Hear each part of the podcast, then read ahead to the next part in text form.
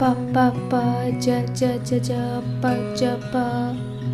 No, it's not gibberish. I'm trying to make sense of some words. Hi, I'm Madhuri, and with me, I have a friend, Ritika, who has joined me to find some solace in stories and narratives. We thought that we can read to each other here on this podcast and help you sleep with words, for no other kind of sleeping seems possible right now. Isn't it, Ritika? Absolutely, Madhuri. We will meet you every weekend with some excerpts from either a novel, a poem, a quote, a short story, an anecdote, or a dialogue that stayed with us by delving into how it moved us. Join Madhuri and I every week before falling asleep as we paint the blank canvas of your dreams with words that became our lovers by listening to our podcast, Sleeping with Words. Hi, Madhuri. Hi, Ritika. So, I want to ask you, what has your week been like? I've been home, so it's been too occupied. Like, you know, earlier I had time for little things that I would do for myself, and uh, sometimes I had blank spaces that I had to fill myself with. But Hmm. right now, there's too much.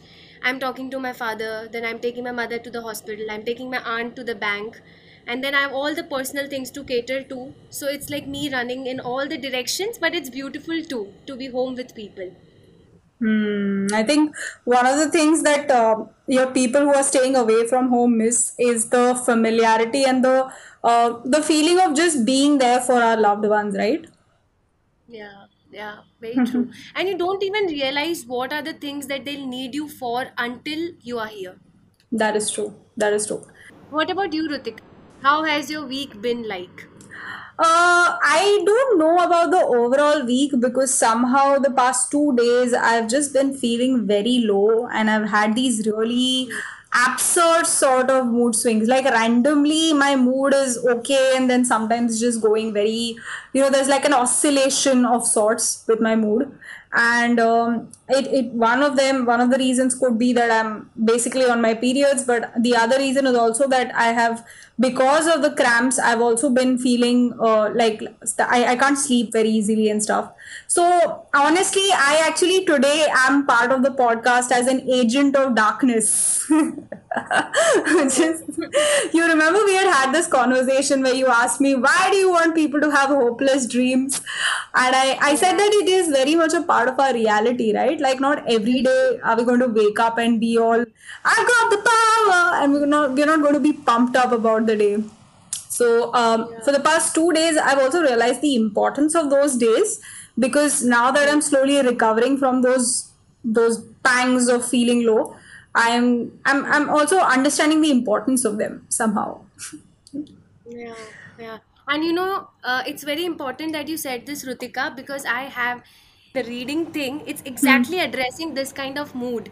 Like, whenever I find myself in the pangs of darkness, I have come to children's literature, or I have found some kind of solace in looking at illustrations, scrolling over illustrations, looking at picture books. And today, the thing that I'm going to read to you is actually a children's story. So, I really hope it helps you to find some way out of this darkness or different kinds of approaches to your darkness. Wow, I am. I, I think you know that's the thing. That's the beautiful part about meeting you every week, right? That you get in something that's even though right now we have both addressed the same theme of darkness and feeling unsaid, all those things that uh, you know are remaining unsaid. Um, at the same time, you're bringing in something that's also bringing light, and on the other hand, I have brought something that also emphasizes the importance of darkness itself. so I'm quite excited to dig in. Okay, so let's begin. I'm going to tell you a story today. It's Hmm. written by Oliver Jeffers. He's my favorite, favorite story writer, and also the way he illustrates his books. So Hmm. he has this uh, uh, boy character which reappears in all his stories. Huh.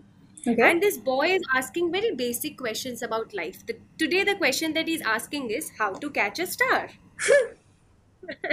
okay, so that is the name of the story. Hmm. It's called How to Catch a Star. Hmm. It's an illustrated book, so people who are listening to this, I'm very sure that I wouldn't be doing it complete justice by just telling you the story. If you want to explore the world of Oliver Jeffers, you go and buy his book.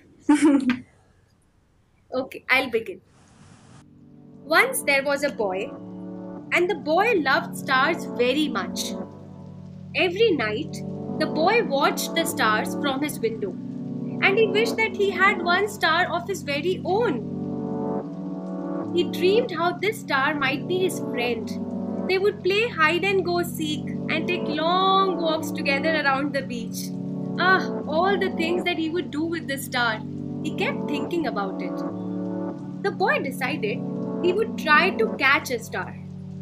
He thought that getting up early in the morning would be best because then the star would be tired from being up in the sky all night. Such a smart boy this is. So the next day, he set out at sunrise, but he could not see a star anywhere. He sat down and waited for one to appear. He waited and he waited and he waited some more. And then it was time for his lunch. So he had some juice bottle and sandwiches on him. So he starts eating that. He kept waiting, waited and waited some more. And finally, it was time for dinner. So he had his dinner as well. And then he waited some more. Finally, just before the sun was about to go away, he saw a star. One star in the entire sky. The boy tried to jump up and grab it, but he could not jump high enough. He was so tiny. So, very carefully, he climbed to the top of the tallest tree that he could find. But the, but the star was still way out of reach. He climbed at the top of the tree, he stretched his hand, but still he couldn't reach the star. He thought he might lasso the star with the life belt from his father's boat. But when he went to get that wait, but when he went to get that life belt, it was much too heavy for him to carry. He thought he could fly up in a spaceship and just grab the star. But his spaceship had run out of petrol last Tuesday when he flew to the, mu- to the moon. Perhaps he could get a seagull to help him fly up into the sky to reach his star. But the only seagull he could find didn't want to help at all.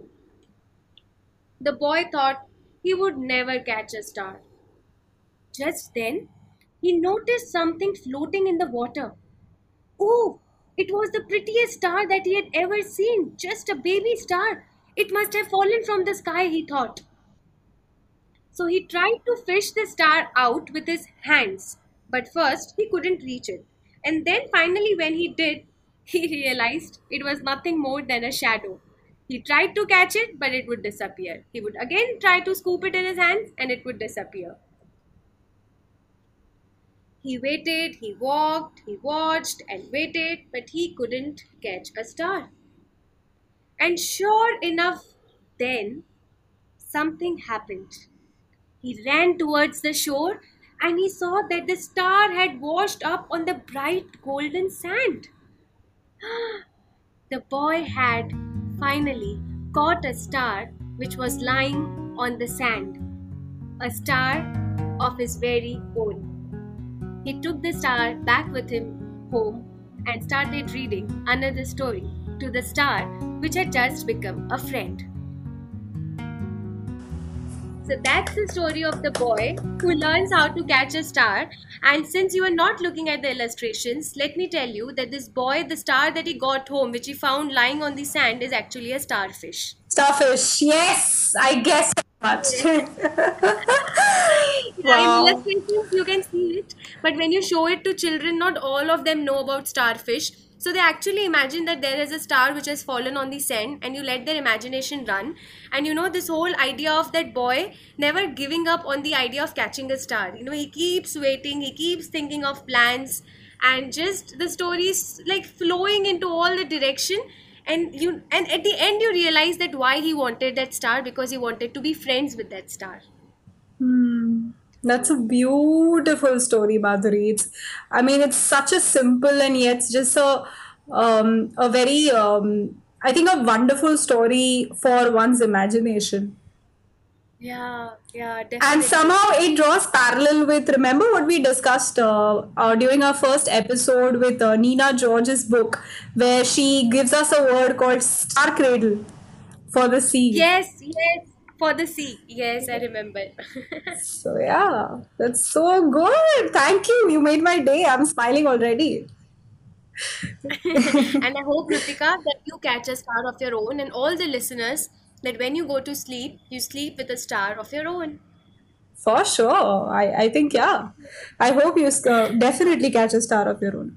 Okay, so my um, excerpt is from um this book called A Field Guide to Getting Lost.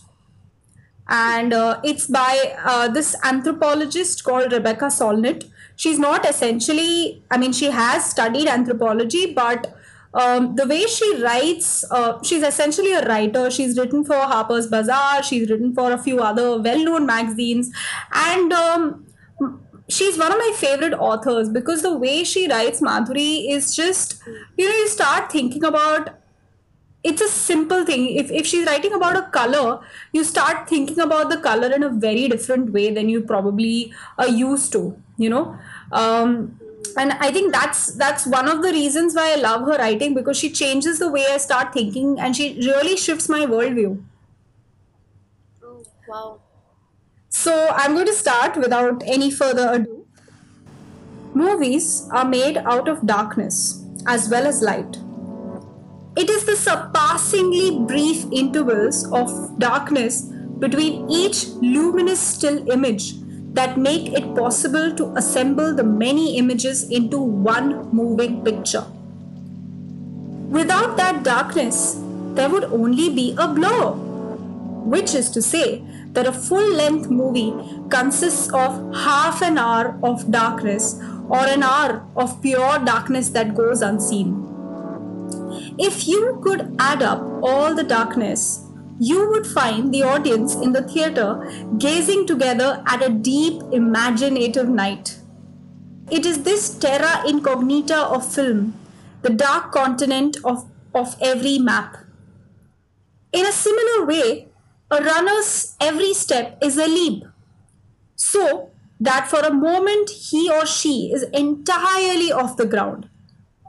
For those brief instants, shadows no longer spill from their feet like leaks, but hover below them like doubles, as they do with birds, whose shadows crawl below them, caressing the surface of the earth, growing and shrinking as their markers, as their makers move nearer or further from the surface. For my friends who run long distances, these tiny fragments of levitation add up to something considerable. By their own power, they hover above Earth for more than many minutes, perhaps some, in, some significant portion of an hour, or perhaps far more for the hundred mile races. We fly and we dream in darkness. We de- devour heaven in bites, too small to be measured. That's a beautiful excerpt, Ritika. You know, uh, instead of thinking that darkness is this one thing or the exact opposite of, you know, feeling cheery, it rather tells you how you can devour that darkness.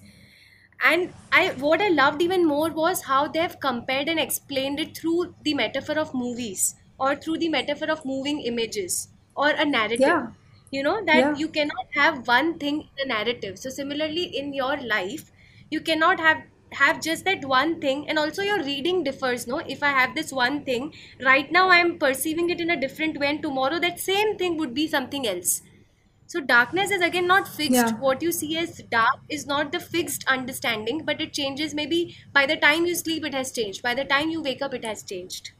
Yeah. And I think, you know, there is that solace in knowing the fact that things are going to change. Yeah. You know, I mean, things are going to change can also be a, f- a fear, but it can also empower us. Yeah, yeah. And you know what I also realized, Rutika, that let's say I had a children's story on me.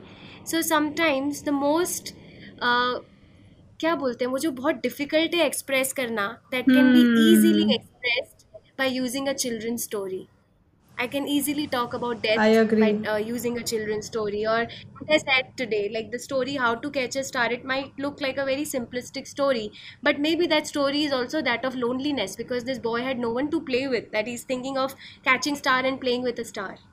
Yeah, or it yeah. could also be that the the boy really wanted to just be friends with stars. It could have n number of readings, but children's stories have provided me that space that I can imagine it in n number of ways. Yeah, yeah. And uh, I mean, before we go, I do want to say that the reason I called myself an agent of darkness is not because, uh, you know, darkness is a bad thing, but because darkness, as Madhuri very beautifully pointed out, it just keeps changing, it keeps shifting. And, um, you know, it's a shapeshifter, and it's important to just familiarize ourselves with darkness and sometimes even attempt to accept it. It's very difficult, and I know it but attempting to do it is i think more than enough for us as people Yeah. I think that's very beautifully put, Rutika. Like attempting to accept it. So you're not even saying that you go ahead and accept it. You are saying we can always put in an attempt. And I think this reading to each other, reading to all of you, sleeping with words is just an attempt like that. absolutely and uh, we hope to see you next week thank you so much for your patience and uh, not just patience i hope that you're also enjoying it and uh, we will see you next week uh, with uh, some new words that we will read to each other Yes, for sure. Some new stories, some new excerpts, some new lines that have stayed with us. So you stay tuned for Sleeping with Words every weekend. And you can write to us on our email IDs. You can write to Rutika on My email address is lettersthathug at gmail.com. L E T T E R S T H A T H U D H U G at gmail.com. and my email address is adwanimadhuri at gmail.com a-d-w-a-n-i-m-a-d-h-u-r-i at the rate gmail.com And do tell us if you want us to read on a particular theme. We would definitely be open to do that. Okay, bye.